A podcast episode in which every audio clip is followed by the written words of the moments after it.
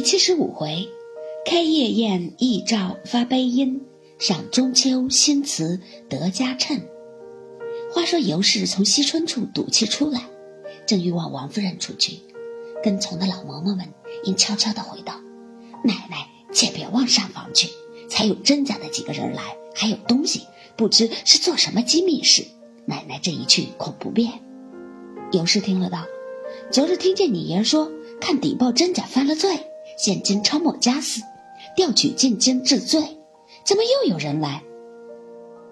老嬷嬷道：“正是那，才来了几个女人，气色不成气色，慌慌张张的，想必有什么瞒人的事情。”尤氏听了，便不往前去，仍往李氏这边来了。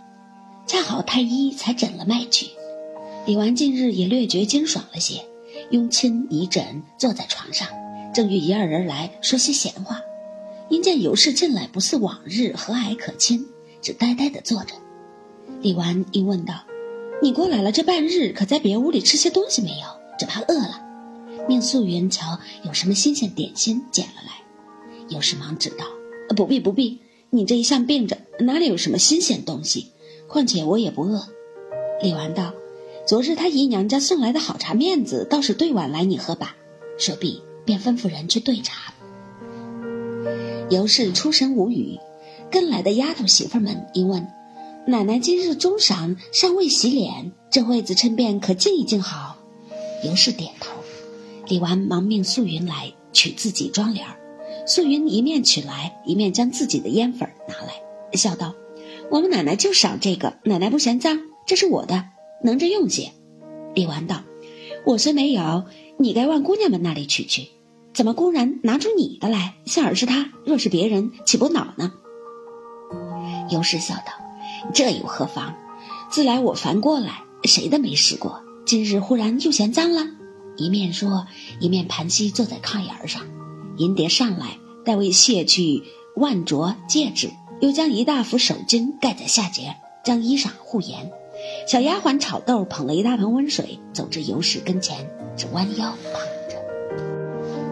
银蝶儿笑道：“说一个个没机变的，说一个葫芦就是一个瓢。奶奶不过待咱们宽些，在家里不管怎样罢了，你就得了意。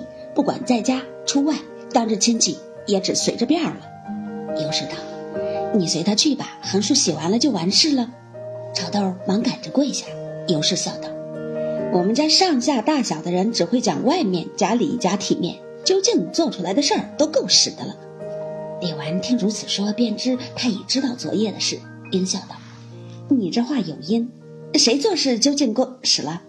尤氏道：“你倒问我，你敢是病着死过去了？”